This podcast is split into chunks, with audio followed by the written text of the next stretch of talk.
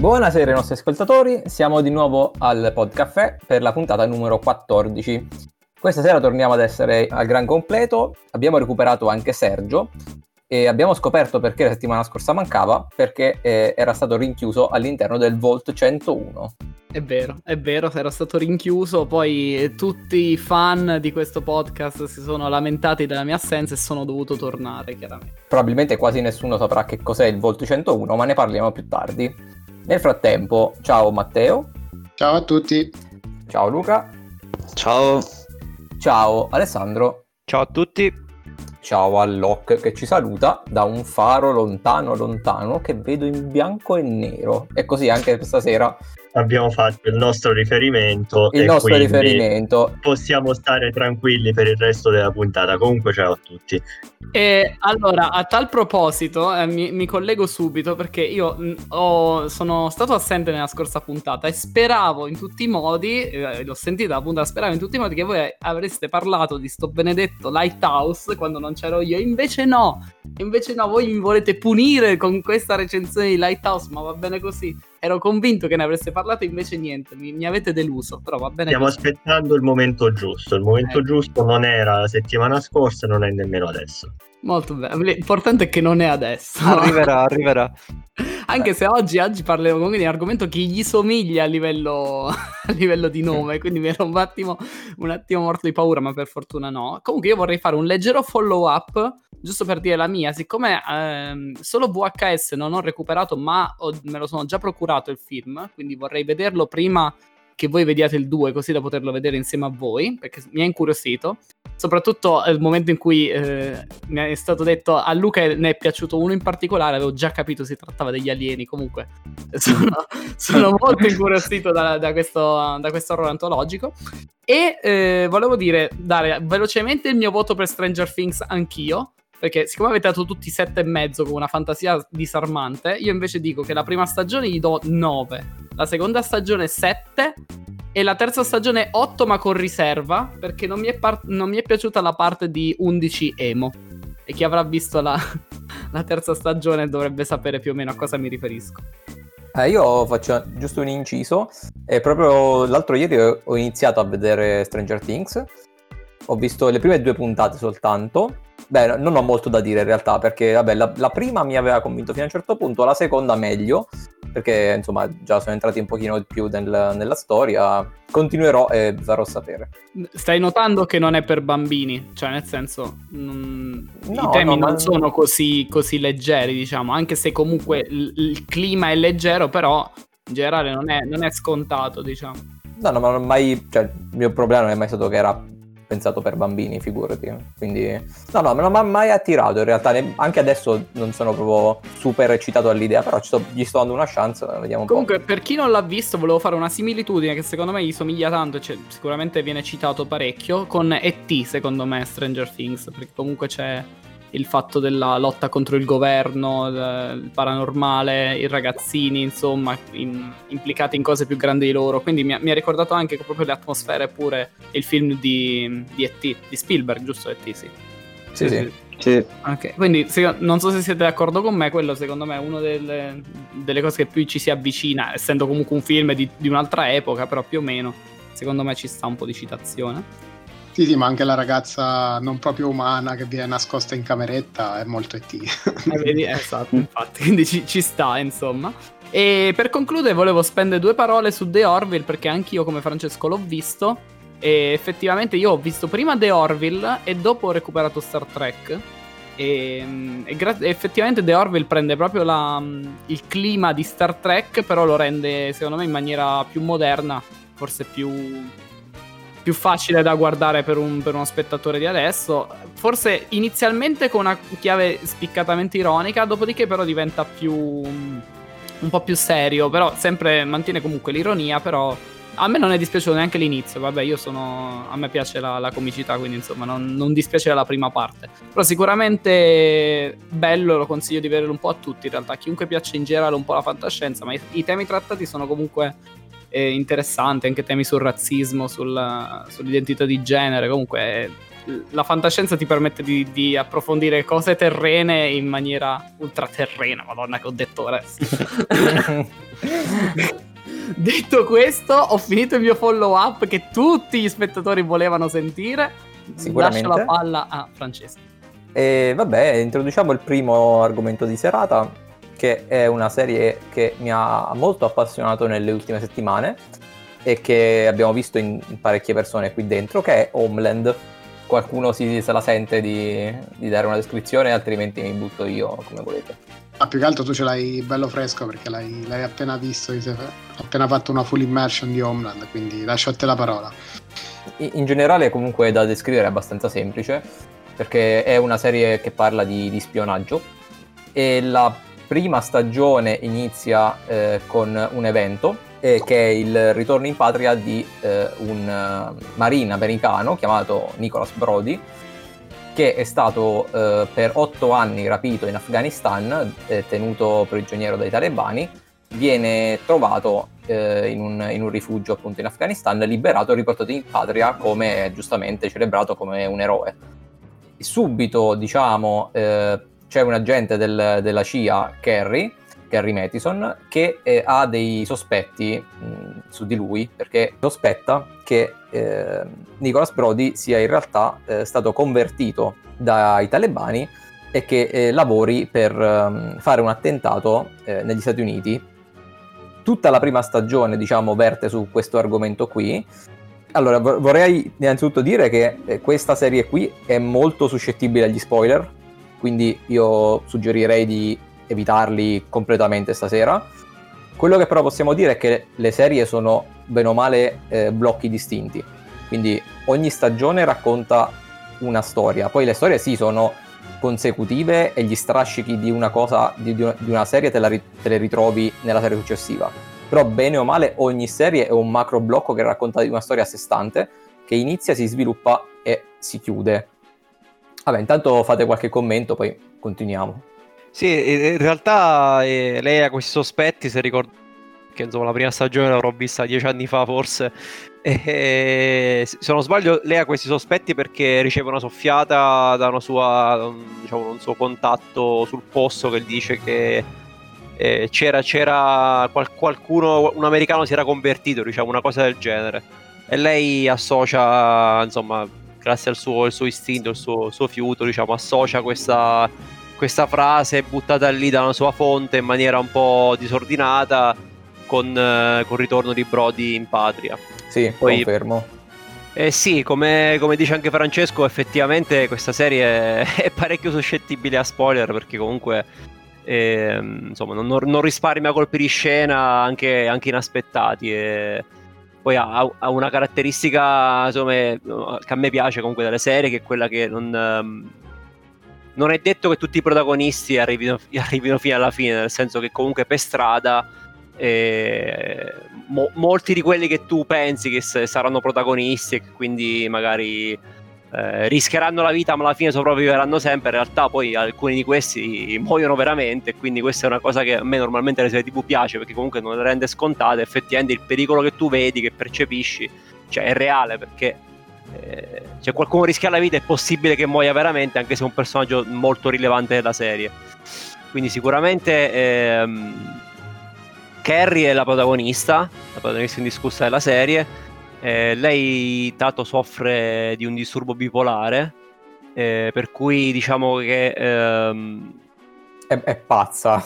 Sì, è l'unica maniera in cui lo possiamo dire. Eh sì, è un po' da descrivere un po' complicato, diciamo sì, che lei um, um, sicuramente eh, cer- cerca di tenere, all'inizio cerca di tenere questa cosa un po' nascosta da tutti, poi insomma emerge, viene fuori e insomma dovrà fare i conti anche con questa cosa e comunque la porterà porterà insomma le persone attorno a lei comunque ad avere dei pregiudizi nei suoi confronti, a lei comunque a non essere sempre to- totalmente lucida e quindi questo sarà anche un fattore per tutta la serie. Ehm, ma che dire, a me, io, anch'io l'ho vista, ho finito, ho finito l'ultima stagione, tra l'altro eh, appunto la serie è, è, finita proprio ufficialmente, nel senso eh, l'ultima stagione è stata, c'è stata quella conclusiva, credo l'ottava, quindi è finito forse qualche mese fa, e ha avuto anche un finale, devo dire, degno di, degno di nota perché insomma è un, un finale non, sc- non, banale, non scontato eh, dopo, dopo otto anni e mi è piaciuto molto personalmente. Sì, io confermo il finale dopo otto stagioni. Devo dire che un finale meglio di questo mh, era difficile, era difficile tirarlo fuori, anche perché pur avendo tutti gli elementi per capire il finale, nel senso che non, non, è una cosa che esce completamente dal nulla, ma lo spettatore prima dell'ultima puntata potenzialmente gli elementi per capire dove andava a parare ce l'aveva e io non avrei detto mai che finiva eh, in quella maniera lì. Cioè gli ultimi 5 minuti sono stati veramente belli. Sono contento perché si rischiava per gli avvenimenti che stavano accadendo di farmi odiare alcuni personaggi per una, de- delle scelte che potevano avvenire, in realtà hanno trovato una maniera eh, di, tra virgolette, far contenti tutti, nel senso che è un finale comunque tosto, molto molto bello e molto molto in linea con l'anima dei personaggi che tu hai visto per otto anni. Eh, l'ultima stagione io l'ho odiata Carrie, poi fortunatamente diciamo che si salva alla fine con le scelte che fa. Sì, io diciamo che ho odiato... Allora, come diceva Alessandro, Carrie questo lo possiamo dire. Io, ehm, Carrie è la protagonista, diciamo, vera e propria della serie.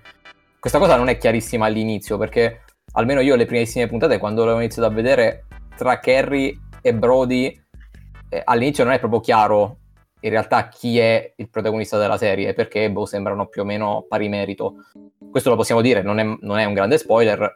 Diciamo, la serie poi eh, vede Carrie nel ruolo di protagonista generale.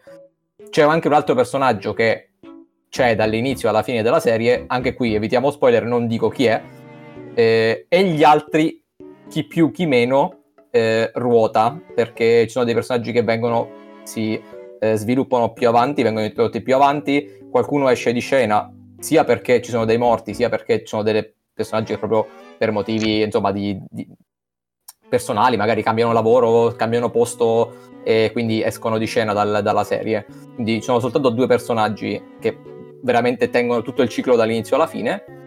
E Carrie, io sì, è un rapporto di amore e odio, nel senso che è un personaggio molto difficile da farsi andare giù, perché ha dei momenti veramente in cui il, la, il suo essere bipolare prende il sopravvento e fa delle scelte inumane.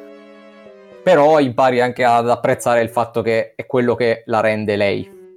Sì, perché poi grazie alla sua impulsività riesce magari a, a risolvere dei casi che altri non riescono a risolvere. Sì. sì, ma infatti per otto stagioni, e questa è una cosa difficile comunque da mantenere, per otto stagioni la protagonista appunto ha, ha, sempre avuto un certo tipo di carattere, un certo tipo di comportamento, un certo tipo di principi non si è mai contraddetta, cioè non ci sono mai stati, cioè non è mai andata per la tangente, non ha mai è, è, stata impostata una certa personalità in quel carattere, in quel, in quel, personaggio e si è mantenuta dalla prima all'ultima puntata.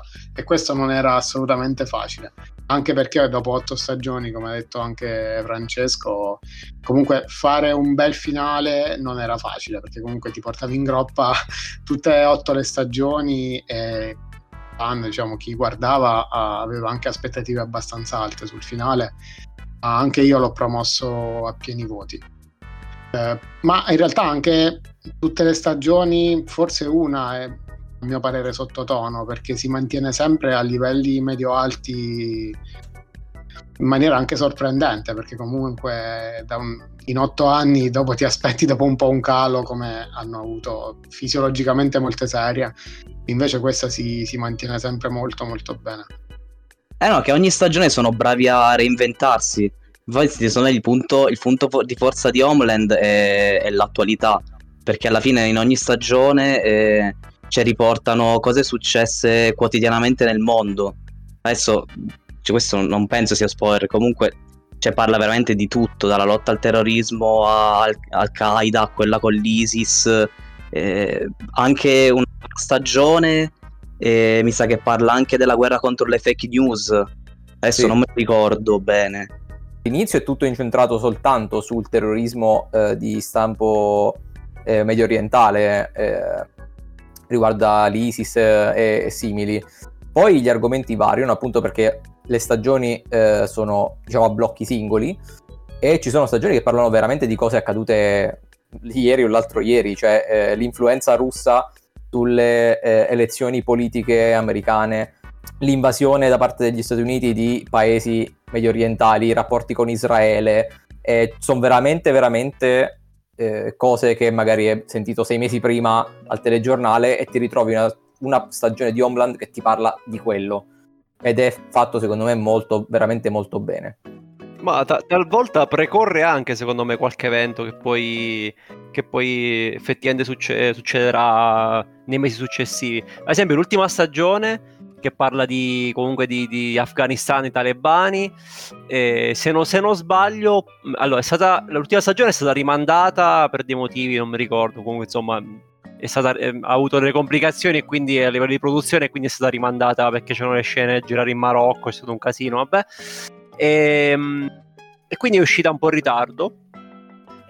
E se non sbaglio, poco, do- poco dopo l'inizio della, dell'ultima stagione di Homeland, eh, proprio gli Stati Uniti hanno siglato nella realtà un accordo con i talebani, poi non so come è andato a finire, però c'era proprio un qualcosa di, di strettamente legato, credo a febbraio di, di, di quest'anno, c'è stato siglato un accordo tra, tra, i talebani e gli Stati Uniti, poi vabbè è andata, è andata come è andata, insomma sono state cose un po' intrecciate, d'altronde anche com- come anche nella serie.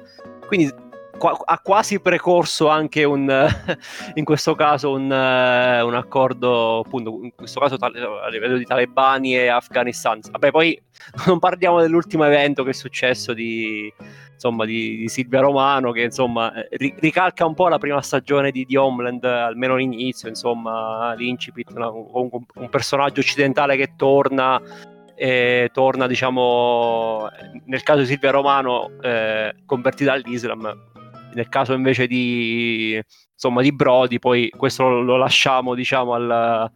Non, non, specifichiamo in questo caso perché poi si verrà, si verrà, a scoprire più avanti se effettivamente i sospetti di Kerry eh, fossero diciamo fondati o meno, o esatto, meno. fondati o meno. Ma poi una cosa sorprendente, almeno per una serie americana, a mio parere, è non cavalcare sempre il filone che gli USA eh, agiscono sempre per il bene comune. O almeno all'inizio magari è stato così, poi viene esplorata anche l'altra parte della medaglia, cioè quasi come fosse un'autodenuncia da parte loro. Questa cosa sì, è... non me l'aspettavo sinceramente, anche sì, però l'ho apprezzato. No, bravo, lo, lo, stavo per, lo stavo per dire io infatti questa cosa qui, che comunque la serie ti dà la possibilità di conoscere da vicino la cultura islamica. E, e poi effettivamente eh, ci sono del, mi sai, una stagione, ci sono proprio delle, delle accuse a un ragazzo ehm, islamico che poi in realtà sono accuse infondate, che erano frutto solo di un pregiudizio in realtà. Sì, sì, ma in generale in tutta la serie viene messo a, il concetto di eh, buono e cattivo viene messo a durissima prova.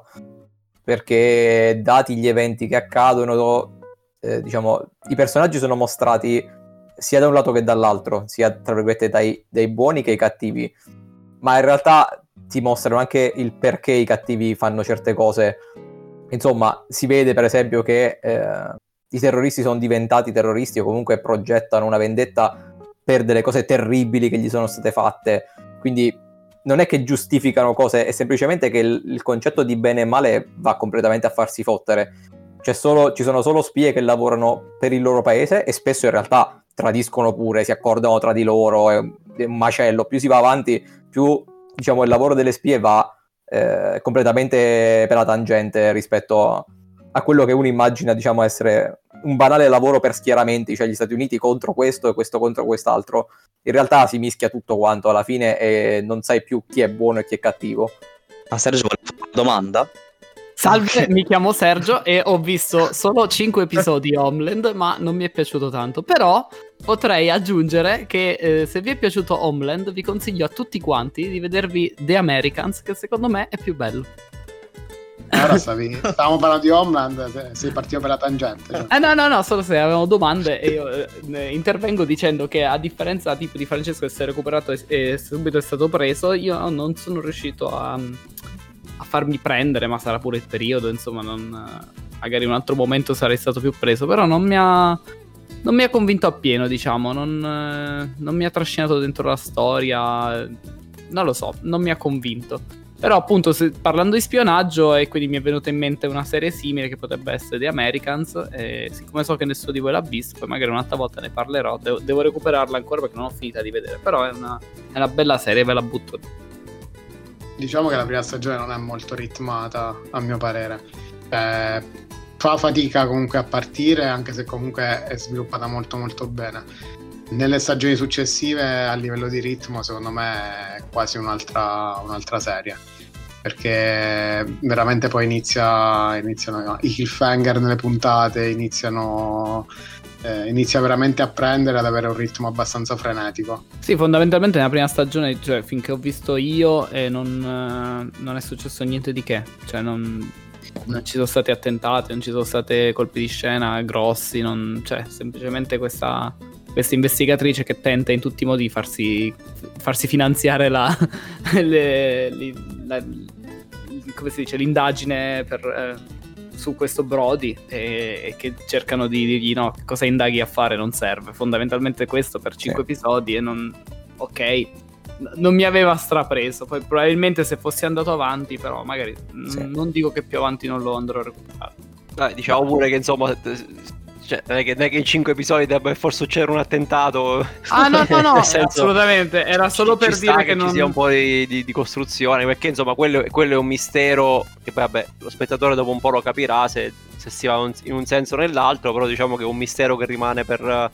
Cioè, che, che, che farà da, da sé portante per parecchie stagioni. Cioè, nel senso, anche una, una volta scoperto, poi Forse quella, forse quella, di tutte è la storia un po' che, che prende un po', cioè che prende più stagioni di tutte, cioè, sì, mentre sì. stagioni magari da un, da un, certo punto in poi, non so, quinta, sesta, cioè sono stagioni un po' a sé stanti, questa storia di Brody invece prende più stagioni, sviluppo tra più stagioni. Sì. E, io aggiungerei pure che comunque la struttura delle singole stagioni più o meno assomiglia sempre, nel senso che effettivamente le, sono 12 puntate per, per, stagione, le prime puntate sono sempre un po' preparatorie perché appunto, siccome bene o male tutte le stagioni eh, arrivano a una conclusione, all'inizio della nuova stagione c'è sempre da ricostruire un, una storia, cioè un, un, nuovo pericolo, un nuovo problema, oppure magari i personaggi si sono spostati, qualcuno non c'è più, insomma devi ricostruire un po' d'ambientazione per poi eh, ri- ritornare di nuovo con le ultime due o tre, eh, tre puntate che veramente sono esplosive di solito tutte le stagioni. Comunque The, The Americans è una serie che effettivamente avrei, avevo anche un po' in lista, eh, ne ho sentito parlare molto bene, quindi magari eh. sfrutto l'assist di Sergio e prima o poi la recupererò se non sbaglio lì c'erano due agenti russi infiltrati in, in sì, America. Era, la, dicevo brevemente, poi magari ne approfondiremo se tu la recuperi. Anche Francesco pensavo volesse recuperare. Io devo finirla di... perché l'avevo interrotta a tempo. Ho visto tipo 5 stagioni. Ah, ok, bella lunga. Allora ci metterò un po' a recuperarla. Sì, però veramente merita. Diciamo, è metà degli anni 70-80 e ci sono queste due spie russe che fondamentalmente vivono in America come fossero americani, hanno figli eh, americani che non sanno di essere figli di due genitori che sono spie e quindi c'è tutta... Però in piena guerra fredda potete immaginarvi, insomma, è, è bella, è veramente fatta bene. Infatti hanno fatto sei stagioni, io gli avrei dato due stagioni scarse, non so perché. Sapevo ah, The American, no, The Americans è una gran bella, una gran bella serie tipo veramente. No, non perché sia brutta, ma non so perché nella mia testa avevano tipo fatto poche stagioni.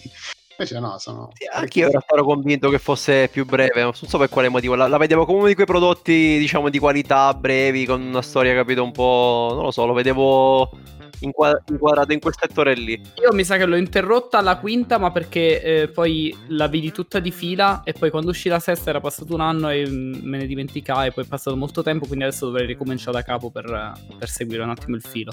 Ma è ancora in corso? No, no, è finito se non ah, sbaglio. Ok, è finito, è finito. Mm, comunque, eh, fuori così, fuori dal core. un, fuori, un fuori programma questo di Americans. Poi la sì. approfondiremo. Ma penso che, la guard- cioè, penso che la guarderò perché mi, mi, interessa. Poi, comunque, il fatto che sia, si sia chiusa mi dà anche la tranquillità di poter iniziare e finire tutto in tutto di fila. E vabbè, comunque, niente. Io qualcos'altro che volevo aggiungere sempre su, su Homeland. Una cosa che mi è piaciuta molto è che no, spesso nelle serie magari di spionaggio o cose del genere si arriva al punto in cui sta per succedere qualcosa di grosso e di brutto e poi alla fine i nostri eroi in qualche modo risolvono. Qui no. cioè, se c'è una bomba che sta per esplodere, almeno i 50 e 50 che succederà veramente. Eh, almeno. In generale, se si contano le vittorie, diciamo, delle spie e quelle dei, di terroristi, criminali o comunque cose che possono andare male, ma io non so se sono andate più le cose che sono andate male che quelle che sono andate bene. E questa cosa mi è piaciuta molto eh, di- de- della serie, cioè veramente molto poco scontato e succedono delle cose che, cioè, diciamo, al di là dell'11 settembre, che insomma è proprio fuori di scala, eh, boh, io cose così gravi come quelle accadute nel- nella serie no- non me le ricordo sinceramente. E poi eh, Carrie, il personaggio di Carrie, parte che, cioè, se non ricordo male, eh, lei si sentiva già in colpa, cioè questa paranoia su Brody parte perché lei già si sentiva in colpa per le torri gemelle, cioè parte proprio dall'11 settembre, tutto il filone di Homeland. E lei che si sente in colpa per questo attentato, per non aver fatto abbastanza, comunque per non aver eh, scoperto scoperto qualcosa al riguardo e quindi da lì che gli viene proprio la, la cosa di Brody e si insospettisce subito di Brody se non ricordo male non lo so Eh, non, forse non me lo ricordo nemmeno io. Beh, Personaggi... È passato troppo tempo. eh, Eh, cioè comunque parte Comunque- di sfondo da un argomento di attualità e poi si sviluppa da lì la serie eh, io direi che c'è anche qualche personaggio che comunque merita una menzione perché sono veramente bellissimi. Su tutti io direi Soul. beh sì dai Eh sì, infatti. Soul è il classico, co- come lo si può descrivere? Il- è la classica spia molto navigata con eh, 30-35 anni di esperienza che ha un legame fortissimo con, eh, con Carrie ed è un, un po' una spia, un po' un, un padre se vogliamo, non, non so nemmeno come definirlo. Però non so, penso che nessuno, cioè chiunque abbia visto Homeland adora Soul perché se no sei una brutta persona tu. Yeah, perché poi Sol è, è molto saggio e diciamo che si, ed è calmo, è una persona calma e diciamo che si contrappone proprio a, a Carrie. all'isterismo di. Carrie. Sì. Sì, infatti, eh, sì, Soul eh, poi mi ci ritrovo perché, insomma, ha, ha molto più un modo di ragionare che, che- in cui riesco a, a ritrovarmi rispetto a Carrie che è veramente un, un vulcano se- senza Sì, che freni. poi anche in Breaking Bad era un bel personaggio, effettivamente. Sì, mi piace anche a me. Saul. sì, è vero. e anche tra i personaggi secondari, Max è un- all'inizio è un tecnico, eh, cioè rimane un tecnico informatico, tutto sommato il personaggio secondario, però nell'arco delle stagioni si sviluppa parecchio, passando da essere uno qualunque ad avere un ruolo abbastanza significativo. E citerei anche Queen che appare non subito, da non mi ricordo in che stagione appare, però diciamo, boh, forse seconda, terza, qualcosa del genere. E si sviluppa, è un personaggio veramente fighissimo. È una. È una, una- non è nemmeno- lui non è nemmeno una spia, lui è un killer. È spietato a- ai massimi livelli, è veramente un mostro, fighissimo. Ah, qui non dai una lira all'inizio, almeno per me è stato così. All'inizio sembra proprio il personaggio noioso che hanno affiancato a Carrie, poi però ha uno sviluppo pazzesco, quindi, cioè, è un ex- era un ex militare, mi pare, comunque sì, spietato, totalmente spietato e senza Che poi, pietà. che poi lo l'attore che fa, che interpreta Queen è stato preso poi anche per fare Hitman. Giusto Ah, per... veramente? Sì. Ah, ecco, c'ha proprio la faccia. La faccia da killer. Va bene. Vabbè, Eh, comunque abbiamo. Sì, Vai, io, io volevo solo citare una frase.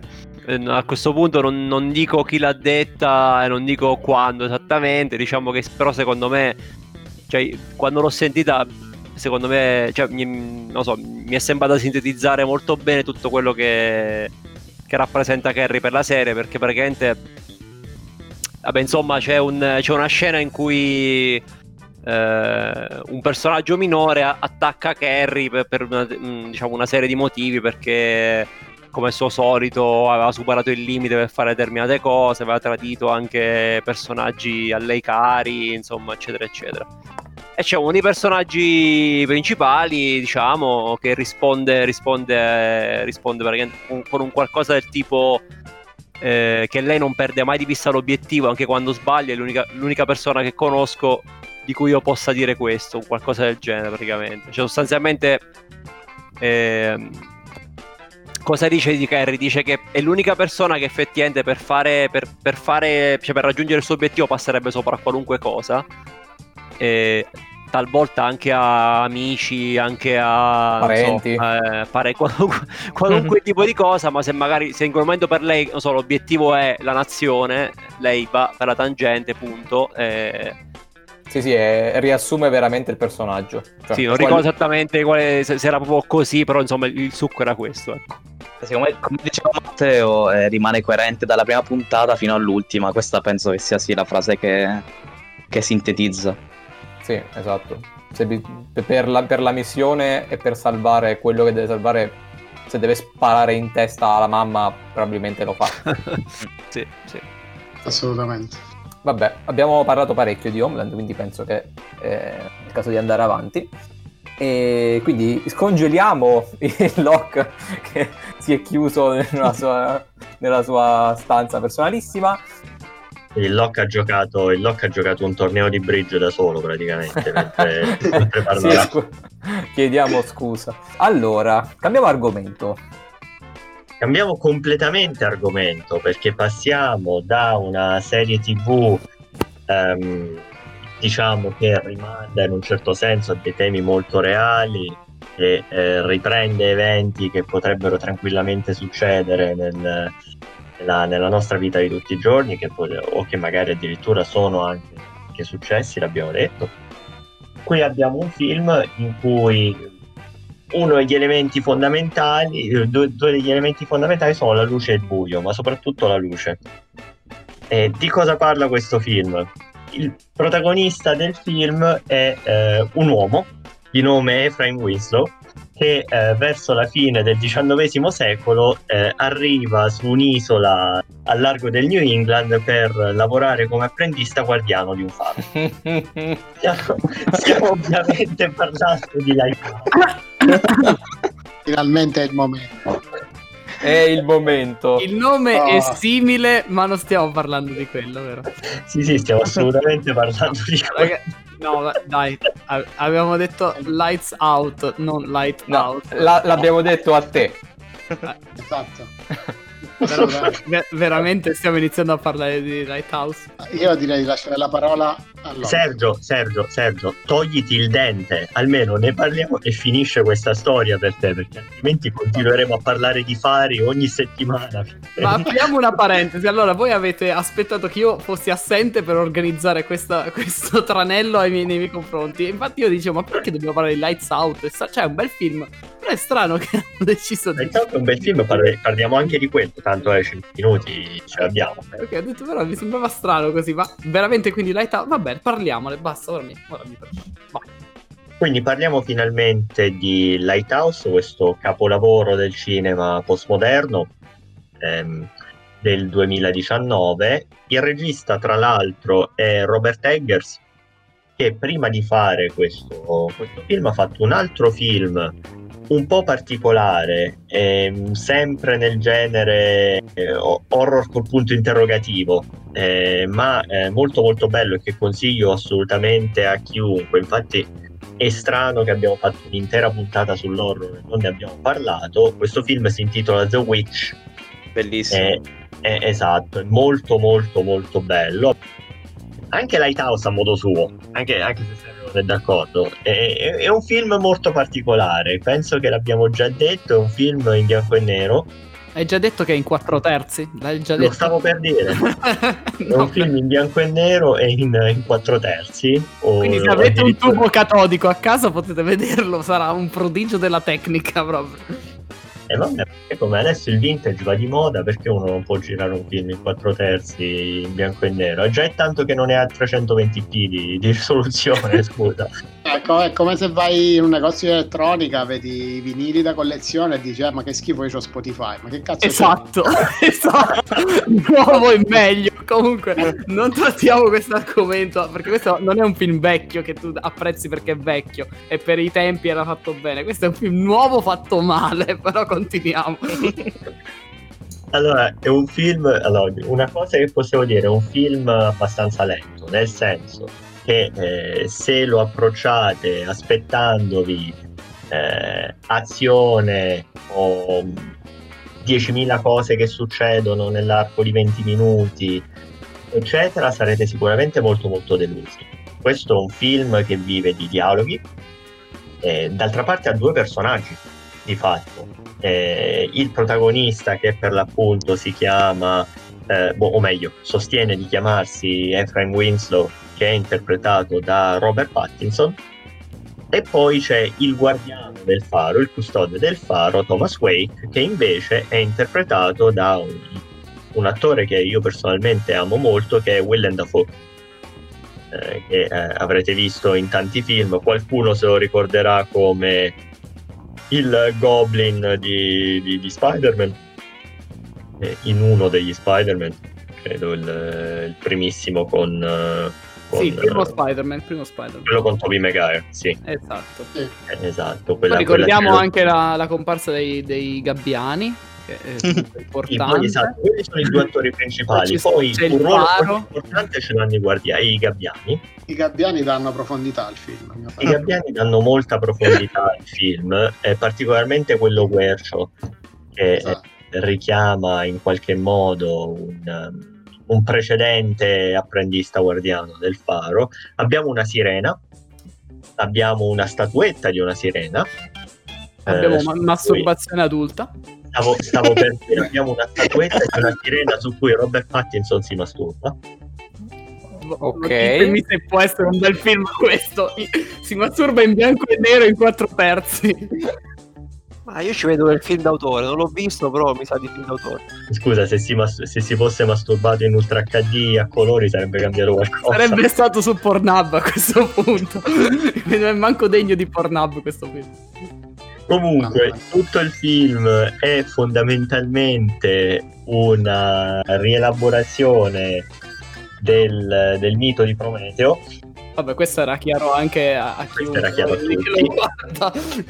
Bello, bello, bello. Io, so- io mi ricordo bene che mentre guardavamo il film, eh, Matteo, dopo dieci minuti di, di film, dopo il primo dialogo, ha esclamato subito: Mamma mia, ma questo mi ricorda tantissimo il mito di Prometeo. Ma infatti... Esatto, ma lo stavo per dire io, infatti. Infatti, ad esempio, Francesco, no? tu che non hai visto il film, ma però adesso che ti abbiamo detto che richiama il mito di Prometeo, ci puoi descrivere praticamente la storia tu stesso.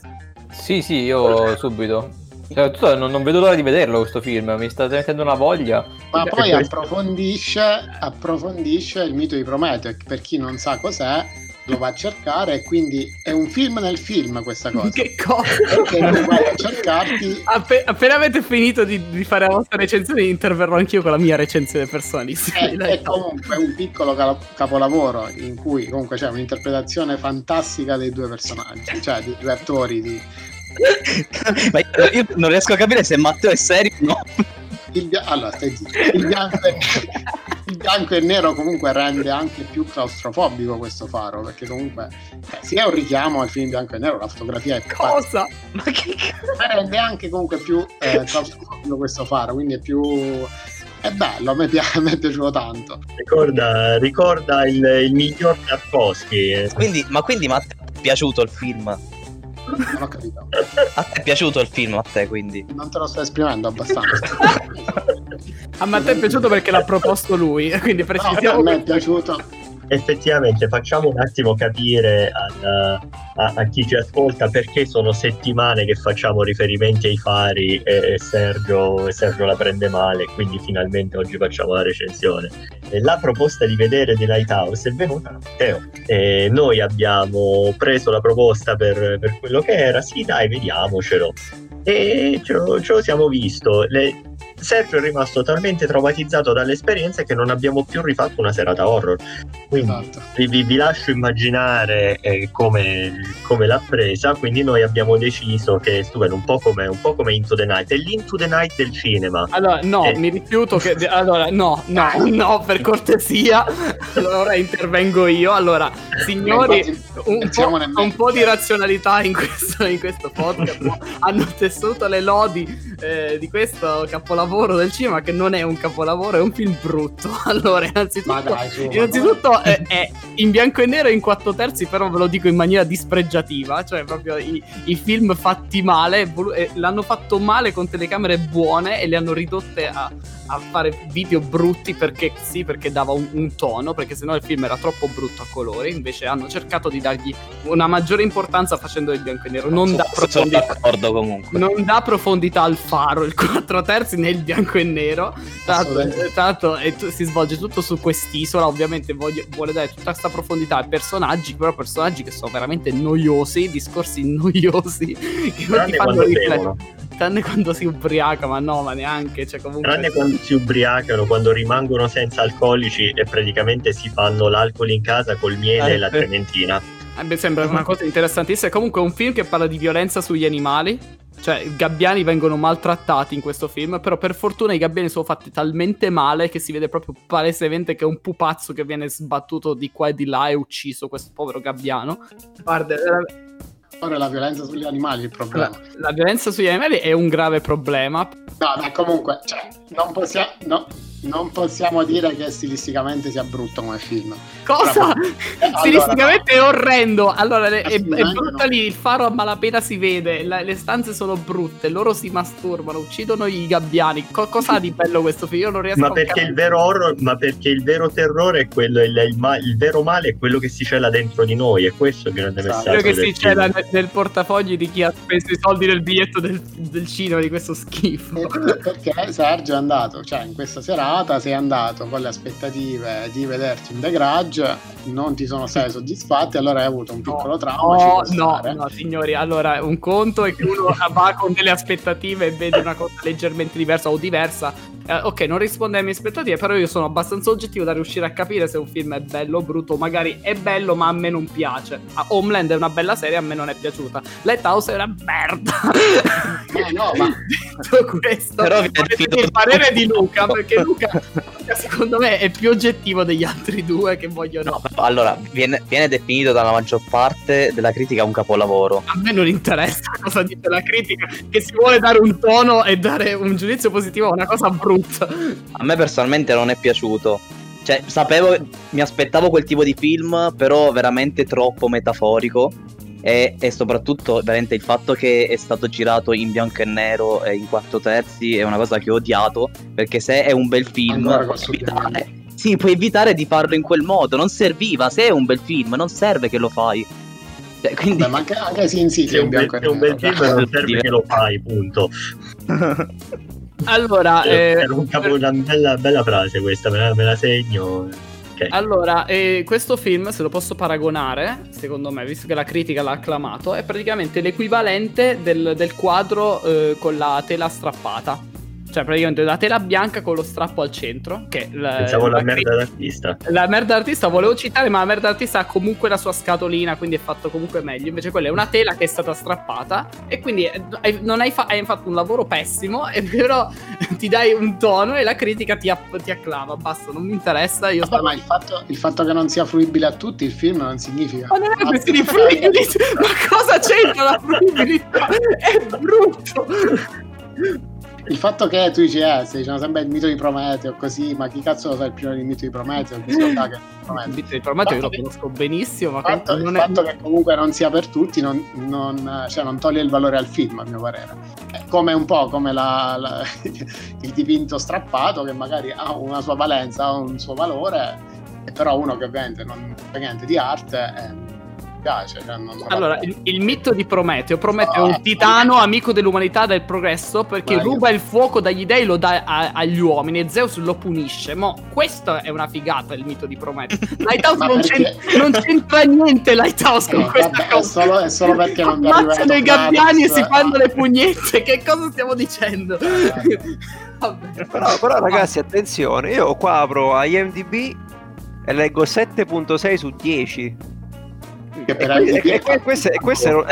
Queste, non, sono, queste non sono solo critiche d'autore, cioè ci sono anche c'è il Medscore appunto che parliamo dopo, però questo sono proprio utenti, 7.6 su 10 su più di 1000 recensioni, quindi ragazzi, eh, Ah, sai, ma ti sto a parlare di cinema, qui non si parla solo di critica, eh, si parla anche proprio di, di- di pubblico normale, quindi non so, a questo punto sono perplesso. Un pubblico normale, già, già sei scelto di vederlo e farci pure la recensione, non sei normale, basta, no, non è possibile. allora, eh, io, io invito, invito il eh, signor Alessandro e il signor Francesco a visionare terminare il suddetto film, farsi queste due ore di inferno e poi fare un Eh, follow up e inferno. schierarsi. Pe- Peggio, ecco, è horror nel senso che ti trasmette l'orrore di un Ah. film fatto male. Come sei melodrammatico. Io, io dico solo una cosa. Vabbè, non l'ho visto, non, cioè, nessuna inde- ho zero intenzione di vederlo. Guardati il trailer, se esiste un trailer. no? Ho, ho letto la trama su Wikipedia e mi sembra una cosa orribile. Però, insomma, sono gusti. No. Parentesi, no, parentesi. Il- la, la storia di, di Lighthouse non è che se l'è inventata Robert Eggers, non è che se la sia inventata Robert Eggers o suo fratello o, o sua madre. Ehm, è infatti un racconto incompiuto che si intitola per l'appunto The Lighthouse, il faro, del miglior autore horror di tutti i tempi che è Edgar Allan Poe. Quindi voglio dire, il materiale di, di partenza è anche notevole, però è un racconto incompiuto. Eh, c'è un motivo per cui non l'ha finito in computer perché se l'è riletta una certa e ha detto ma cosa ho scritto e ha lasciato perdere. C'è, Dai, c'è un motivo. Eh, Comunque, no, chiudiamo, chiudiamo la discussione sul Lighthouse. Sì, non volevo chiedere quali, quali sono i vostri personaggi preferiti del film. ma cosa? L'uno o l'altro? Il gabbiano pupazzo. la statuetta della sirena.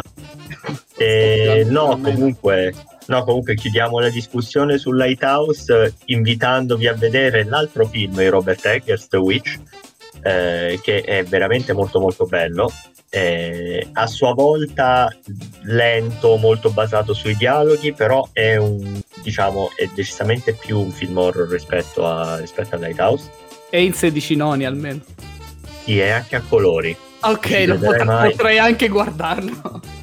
è molto, è molto molto bello. eh, diciamo, No, The Witch confermo, ho visto Sì. anch'io molto bene. Tra l'altro è Eh, presente su esattamente. Netflix. E allora non ci sono scuse. Ah, ecco, tra l'altro sto leggendo adesso su Wikipedia. Dicevo appunto, il film nasce come tentativo di adattare per il grande schermo un racconto incompiuto di Edgar Allan Poe. Eh, Robert Eggers si è interessato al progetto durante la pre-produzione del suo film d'esordio The Witch e ha finito per riscriverne la sceneggiatura assieme a suo fratello Max, trasformandola in una storia originale priva di ogni somiglianza col racconto di Poe. Quindi ritiro Ecco. tutto quello che ho detto. ecco perché Rivoluzionario, io direi. Sì, sì, rivoluzionario. Quindi chiudiamo, chiudiamo il discorso Lighthouse, ma se abbiamo un paio di minuti parliamo veramente di Lights Out, che invece a Sergio è piaciuto ed è oggettivamente un bel film horror. è un bel film horror. Lights out, se spegni la luce arrivano i mostri. Finito, senti- sintetizzato. Ha sintetizzato la trama in 10 secondi. Lights Out, tra l'altro, nasce da un corto. Esatto. Nasce, nasce un corto molto, molto, molto bello. Che fa un sacco paura. Sì, Madonna. Eh, Nel quale quando spegni la luce arrivano i mostri. poi hanno deciso di farci un film sopra. E no, detta così sembra svilente, però oggettivamente questo, questo è il film ed è molto bello. A me, a me ha spaventato parecchio. No, no, però me ne hanno parlato benissimo anche voi, ma in generale da tutti ottimi voti, quindi comunque me lo recupererò sicuramente da amante degli horror. Bravo. Comunque stiamo, stiamo dicendo in tutte le puntate, strano che la puntata horror non ne abbiamo parlato. Ma infatti fare dovremmo un farne secondo excursus di horror, esatto. Che troppi ce ne sono, non abbiamo parlato manco di Babadook. Eh. esatto. No, vabbè, secondo me, ragazzi, penso che abbia- abbiamo abbondantemente parlato di, di argomenti, de- de- dei nostri argomenti. Non so se, se c'è qualcuno che aveva ancora qualcosa di cui, qualcosa di cui parlarci. Ecco, mi- vuoi tagliare? Abbiamo perso tempo su Lighthouse, adesso mi fate parlare. Allora, io eh, invece voglio cambiare totalmente argomento e voglio parlare di una distopia di olocausto nucleare. Ecco, che sicuramente è più Parliamo di allegro. Conflict Middle East Political Simulator, gioco del 1990. Non No. esattamente, però è sicuramente più allegro di Lighthouse, quindi qualsiasi cosa è meglio di Lighthouse. No, vi parlo di un videogioco, però eh, persone a cui non interessano i videogiochi non vi preoccupate perché non voglio parlarvi delle meccaniche di gioco, ma voglio parlarvi della lore intorno al videogioco. Stiamo parlando di Fallout, non so se qualcuno di voi già ne ha sentito parlare. Aspetta un secondo, sono, sono stato cazziato per messaggio perché usiamo termini inglesi che non si capiscono, quindi eh, spieghiamo cos'è la lore. Ok, eh, ok, ma questa parte la tieni giusto nella registrazione? Ok. No, no, se la posso anche tagliare. No, no, la puoi tenere. Allora, Ma, spe- ma scusa, specific- ma hai ricevuto un messaggio adesso? No, no, non adesso, però quando ha detto...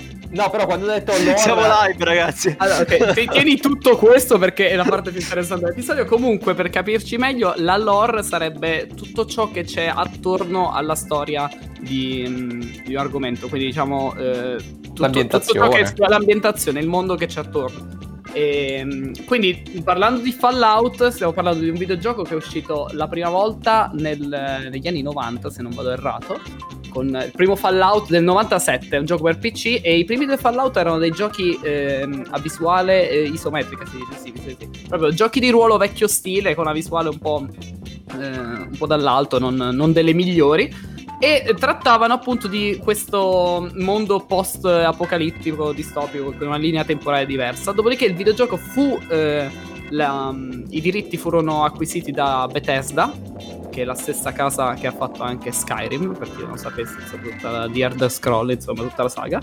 E eh, io ho iniziato a giocarci proprio quando uscì Fallout 3, che forse è il, è il primo capitolo che l'ha portato proprio a diventare super famoso il gioco, che è uscito nel 2008, quindi tantissimi anni dopo, dieci anni dopo.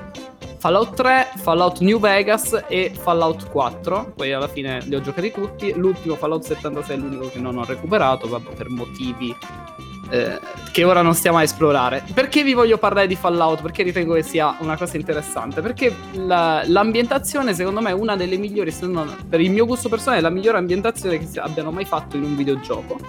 E, e la lore è super estesa perché parliamo di un videogioco che è partito dal 98, che comunque ha fatto grandissimo successo, è arrivato fino, fino ad oggi. Comunque stiamo tutti aspettando Fallout 5. Quindi si tratta di, una- di un universo figo. Praticamente eh, la storia in Fallout è- sarebbe il nostro mondo fino al 1945.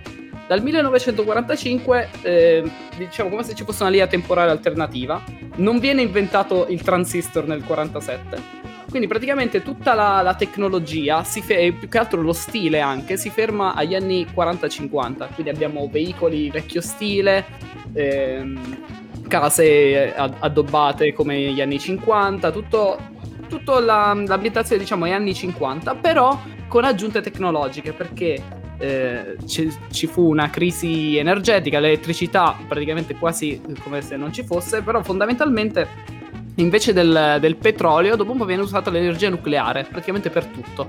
Vengono inventate addirittura le macchine che vanno avanti a energia nucleare, vengono inventati armi portatili che sparano roba nucleare, vi sto dicendo niente, addirittura armature eh, che permettono di combattere alimentate ad energia nucleare. Tutto questo perché? Perché con la crisi, ehm, la crisi del, del petrolio e delle risorse, praticamente avviene una guerra nel 2077 in cui la Cina contro gli Stati Uniti eh, si sganciano a vicenda tonnellate e tonnellate di bombe atomiche, ma non stiamo spe- a specificare perché. E praticamente la storia di Fallout dei videogiochi inizia dopo il 2077, cioè dopo che il, um, la, tutta la, la maggior parte della popolazione è stata distrutta e tutta la, um, diciamo, il mondo è stato lasciato radioattivo e si è distrutto. Quindi diciamo è un gioco in un futuro distopico e, e apre lo scenario a un po' di tutto. Quindi il giocatore si ritrova in, un- in un'America con uno stile anni 50, però eh, devastata dalle radiazioni, con eh, animali mutati e eh, persone mutate, nuove, nuove organizzazioni al potere. In tutto questo, praticamente il giocatore esce da un vault, soprattutto ora vi racconto più che altro in Fallout 3, ma in tutti i Fallout il, il protagonista di solito esce da un vault. Che cos'è il vault? Il vault sarebbero, sarebbero dei rifugi che il governo americano ha commissionato nel 2063 alla Voltec, che è praticamente la- è l'azienda fittizia che è protagonista di, questo- di questa saga. Praticamente ha costruito un, cen- un centinaio, più di un centinaio di volte in giro per tutto il territorio degli Stati Uniti, in cui le persone si sono andate a rifugia- rifugiare al momento in cui è scoppiata la- l'esplosione, insomma la- la guerra nucleare. E uscendo da questo vault, praticamente 200 anni dopo è ambientato il Fallout 3 rispetto al- all'esplosione, quindi nel 2277 si apre questo vault e ci si ritrova davanti appunto a questo, a questo scenario in cui si sono create nuove fazioni, in cui ci sono degli esseri umani mutati, ci sono delle, mh, il governo degli Stati Uniti si è rifugiato su un'isola e dopodiché ha cercato di rientrare e riprendere il controllo, ma nel frattempo si è trovato schierato contro altre fazioni. Quindi praticamente noi siamo un personaggio che durante tutto il gioco deve decidere, deve fare delle scelte, rimane un gioco di ruolo quindi deve fare delle scelte e decidere come evolvere la storia intorno a lui e come comportarsi con tutte le persone. La cosa bella di questo gioco che mi è piaciuto tantissimo nel 2008 perché al tempo era abbastanza una novità per i giochi in, in terza persona, insomma, è poter scegliere qualsiasi cosa anche se diventare buoni o cattivi o eh, si può addirittura una delle scelte iniziali è decidere se bombardare una città e far esplodere una città che esiste una città che è stata costruita intorno a una bomba nucleare un ordigno inesploso. Si può decidere se per soldi si vuole far saltare in aria quella città dopo che hai conosciuto gli abitanti le persone. Quindi è un gioco con, che ti permette di avere una morale di tutti i tipi e la cosa bella è che non ti penalizza se decidi di essere estremamente cattivo. Mentre in molti giochi spesso se, se sei buono hai, più, hai molti più vantaggi. Invece in questo caso ci sono vantaggi e svantaggi di entrambe le condotte. E veramente io lo consiglio a chiunque perché sia per l'ambientazione sia per uh, l'estetica in generale, magari adesso è un gioco vecchiotto, però anche solamente un Fallout 4 straconsigliato. Mi sa che Matteo ha giocato eh, anche lui a Fallout 3, se non sbaglio. Sì, io ho giocato a Fallout 3, infatti dopo esserci presi a parole per The Lighthouse, in questo, in questo caso sono assolutamente d'accordo con te, quindi Meno male, pace. e, no, Fallout 3 a me piace veramente tanto, io sono uno di quelli che ha fatto esplodere la città. Ah, vedi?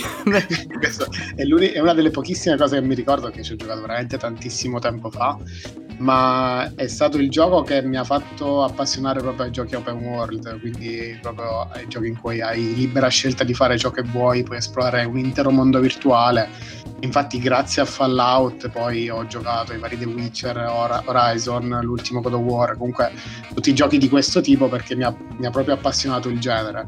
Allora, eh, praticamente, effettivamente, ora mi hai ricordato, giustamente, questo è un gioco open world. Cosa significa? Cioè, qual è il bello di questo gioco? È proprio il fatto che eh, tu hai la tua trama principale, come tutti i classici giochi, c'è una storia che tu puoi scegliere come far evolvere, però quella è la storia. Nel frattempo, ci sono milioni di posti che si possono esplorare e eh, missioni secondarie, diciamo, che ehm, incontri casualmente se tu ti metti, apri la mappa e cominci a esplorare, dici quella montagna mi sembra strana, cosa ci sarà? Vai lì e magari ci trovi un Vault e i Vault erano stati usati molti Vault per fare esperimenti sociali, quindi le persone all'interno dei Vault venivano, eh, ad esempio c'era un Vault in cui era stata messa una regola che ogni mese doveva essere uccisa una persona all'interno del Vault, se no sarebbero morti tutti.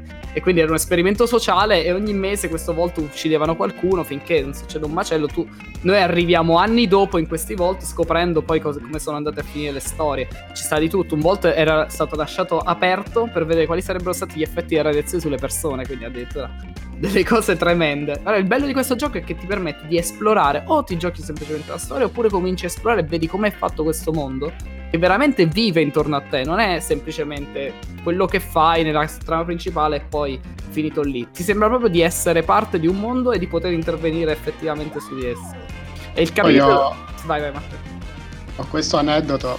Eh, la prima volta che vidi Fallout sono andato in questo centro commerciale, un negozio di elettronica in cui c'era la classica PlayStation appoggiata lì dove tutti potevano usufruirne e giocare. E c'era Fallout che Sergio forse ricorderà meglio di me, Fallout 3 è stata una svolta a livello grafico perché per quei tempi mo- aveva una grafica molto molto superiore agli altri giochi, quindi fu quasi una svolta grafica e io vidi questo bambino, cioè, perché all'inizio di Fallout tu sei, sei un neonato che gattoni. E l'inizio, l'inizio del gioco tu, tu, nasci effettivamente, vieni alla luce, esatto. ti tirano fuori da tua madre e, dicono sei maschio o femmina e tu puoi scegliere se sei maschio o femmina. Io, questo, questo centro commerciale ho giocato con una palla, cioè nel, proprio nel gioco, perché all'inizio la prima cosa che devi fare è giocare con una palla da neonato mentre gattoni. Sì. E da un lì modo per voluto, insegnarti i tasti, insomma. Ho voluto assolutamente comprare il gioco perché era un inizio abbastanza inusuale per un gioco e quindi ho voluto vedere dove volevano arrivare. Quindi per questo dopo un po'. Ma io, io il 3 mi sa che ci ho giocato, ma tipo un'ora, poi non so per quale motivo ho smesso, cioè ho, l'ho lasciato perdere. Forse non, non, ero ancora pronto, non lo so. Allora, diciamo che stiamo parlando di un gioco in cui eh, non è prendi, inizi a giocare, già parti, spari, fai. Ovviamente c'è una componente di shooting, c'è una componente, tu puoi scegliere ovviamente con quale arma giocare, quelle che trovi, poi puoi anche andare in giro corpo a corpo, però il personaggio lo devi creare. Quindi tutte le caratteristiche che deve avere, se vuoi decidere di essere una persona super forte, grossa, però con poca intelligenza, lo puoi fare. Se vuoi essere un genio, però mingherlino, lo puoi fare. Se vuoi essere eh, svelto, agile. Insomma, devi decidere tu che tipo di personaggio vuoi essere. Quindi il gioco si plasma proprio intorno al tuo stile di gioco, eh, come sei. E se devo consigliare tra tutti i Fallout che ho giocato, io consiglio New Vegas, che è venuto dopo Fallout 3. Quindi non è un gioco recentissimo, però l'ambientazione è fantastica e si trova nella, nella California, tra Las Vegas e la, parte della California e veramente l'ambientazione è bella perché ci sono pure due fazioni, praticamente. Una fazione che è la Repubblica della Nuova California, quindi si può dire semi buoni, anche se ovviamente in Fallout eh, il bene e il male non sono definiti, chiaramente come dicevamo prima in Homeland, insomma non sono definiti bene, quindi ogni fazione ha i suoi lati negativi e lati positivi, però sono, c'è l'altra fazione che è chiaramente più cattiva, è ispirata al la legione di Caesar, la legione si chiama ed è ispirata all'impero romano e praticamente vanno in giro questi gonnellini vestiti da romani a trucidare la gente in giro e se, se, vuoi puoi anche allearti con quella fazione insomma quindi è veramente, veramente fatto bene veramente interessante. Io lo consiglio davvero a chiunque come gioco. E a parte chi magari gioca veramente solo giochi di sport forse o, o chi gioca veramente solo un Call of Duty uno spara tutto senza dover preoccuparsi minimamente di eh, di fare una build del personaggio. Build significa creare. eh, adesso gli ho messo il terrore. E, ho fatto, e volevo dire prima che ho fatto due run sia di New Vegas che di Fallout. Due run significa che l'ho giocato due volte. no, comunque, io purtroppo non, non, ho mai giocato né il 3 né il 4. Adesso ehm, diciamo che non sono tanto attirato dal, dal, dal riprendere adesso perché sono abbastanza vecchi, però prima o poi uscirà un Fallout 5, non so quando esce, ma prima o poi esce sicuramente. E quando succederà, penso che sarà il momento per. per in realtà, Fallout 4 è del 2015, quindi non è così vecchio. Con le mod ha una grafica piacevole, secondo me. Anche se non l'hanno, non era al passo con i giochi del 2015. Però, eh, no, se, se, su, se, superiamo lo scoglio visivo, e io penso che eh, insomma tu non, non sia per forza il giocatore che deve avere la la, la, visuale perfetta. Io veramente ti consiglierei di recuperare New Vegas per iniziare perché veramente il gioco mi ha fatto innamorare e secondo me ti piacerebbe tantissimo anche fare le scelte, decidere come, come andare avanti nel, nel gioco. La storia è veramente bella. E poi ci sono anche solo le espansioni. In un'espansione di Fallout 3 non capisco perché Luca non ci abbia giocato, ma arrivano gli alieni, quindi combatti anche ah. gli alieni. quindi c'è proprio un'espansione no, in cui io... ci sono gli alieni, hai un'arma aliena. No, per una domanda, ma Francesco ha parlato di Fallout 5, ma se dovesse uscire questo Fallout 5 io posso giocarlo anche senza aver giocato gli altri, cioè non allora, serve a capire. Specifichiamo, ogni Fallout si, eh, si svolge in anni diversi. Quindi ci sono dei fallout addirittura che si svolgono pochi anni dopo l'esplosione della bomba atomica, perché non tutta la popolazione si è salvata perché era nei Vault, ci sono delle, da parte della popolazione che si è salvata eh, perché erano in basi militari e sono usciti subito dopo, trovando delle zone meno radiattive. Ci sono gente che è stata eh, diciamo colpita da radiazioni, però hanno continuato a vivere. Quindi ci sono eh, i fallout che si svolgono in vari anni e la storia e tutta la lore, quello che dicevamo prima del gioco, si, si, si, sviluppa grazie anche al fatto che i vari Fallout sono usciti in anni diversi e in zone diverse. Fallout 3 si svolge a Washington, noi entriamo anche nella Casa Bianca in una missione, mentre Fallout New Vegas appunto nella zona della California e Fallout 4 invece se non sbaglio sta a Boston. C'è proprio la città di Boston ricreata più tutta la zona intorno del Commonwealth. E, è davvero davvero bello. È davvero bello anche perché è, è, diverso. È bello anche vedere come ci fossero le, delle società che avevano praticamente preso il controllo, società semi-governative. Eh, come la Nuca Cola, ad esempio, o la, la Voltec, appunto, altre, altre società che facevano prodotti super commerciali con pubblicità anni 50. Infatti c'è anche la radio in questo, in questo videogioco e si sentono canzoni anni 50 bellissime, a livello sonoro è fantastico. E insomma, tu, tutta l'ambientazione secondo me merita di essere esplorata anche solo per quello, senza considerare che comunque la storia è avvincente.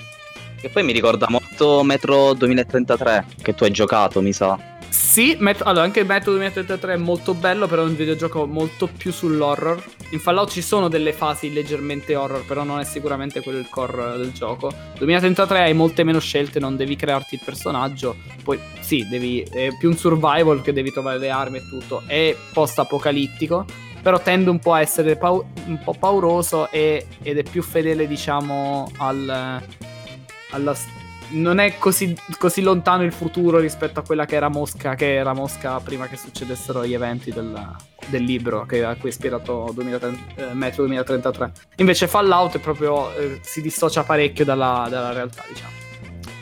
Eh, io aggiungerei eh, anche un altro dettaglio, cioè che di Fallout, visto appunto l'ambientazione così interessante, si dice, ma penso che sia anche confermato, che ne sarà tirata fuori una serie prodotta da Amazon quindi in realtà anche chi non, non ha intenzione di giocare ai videogiochi potrebbe ritrovarsi tra le mani una serie ambientata in questo mondo molto molto figo. Se dovesse succedere, eh, ovviamente speriamo che non... Eh, il, rischio di sbagliare c'è sempre perché sono, sono prodotti veramente, veramente, fatti bene, quindi però se, se, Amazon ci mette le mani può essere che tirino fuori qualcosa di bello e lo consiglio veramente a chiunque. Una, veramente. Non smetterò mai di consigliarlo. Sì. E leggo che gli sceneggiatori sono gli stessi di Westworld, quindi io sarei piuttosto positivo per questa, per questa okay. potenziale serie TV. Sperando che non lo rendano troppo complicato, però sì, speriamo. No, eh sì, spero di no. Insomma, in questo caso hanno veramente un sacco di roba a cui attingere, quindi veramente basta che prendi il mondo, l'ambientazione di, del videogioco la piazzi in tv, ci metti dei personaggi interessanti e hai una serie bomba sicuramente. Infatti probabilmente presto parleremo anche di The Witcher, la serie che sta su Netflix, mm. che è ispirata ai libri, che è ispirata anche al videogioco che li ha portati al successo, The Witcher 3, poi magari un'altra volta ne parleremo. Sì, ok. Ne parleremo la prossima volta. Così. Aiuto. Allora, io chiuderei la puntata perché siamo andati mai così lunghi in vita nostra nella nostra breve vita di podcast. E quindi no, proporrei, un, a meno che qualcuno deve aggiungere un, qualcosa di per chiudere. Ah sì, non guardate Lighthouse, grazie. Ok, no. Va bene, un saluto generale da, da tutti.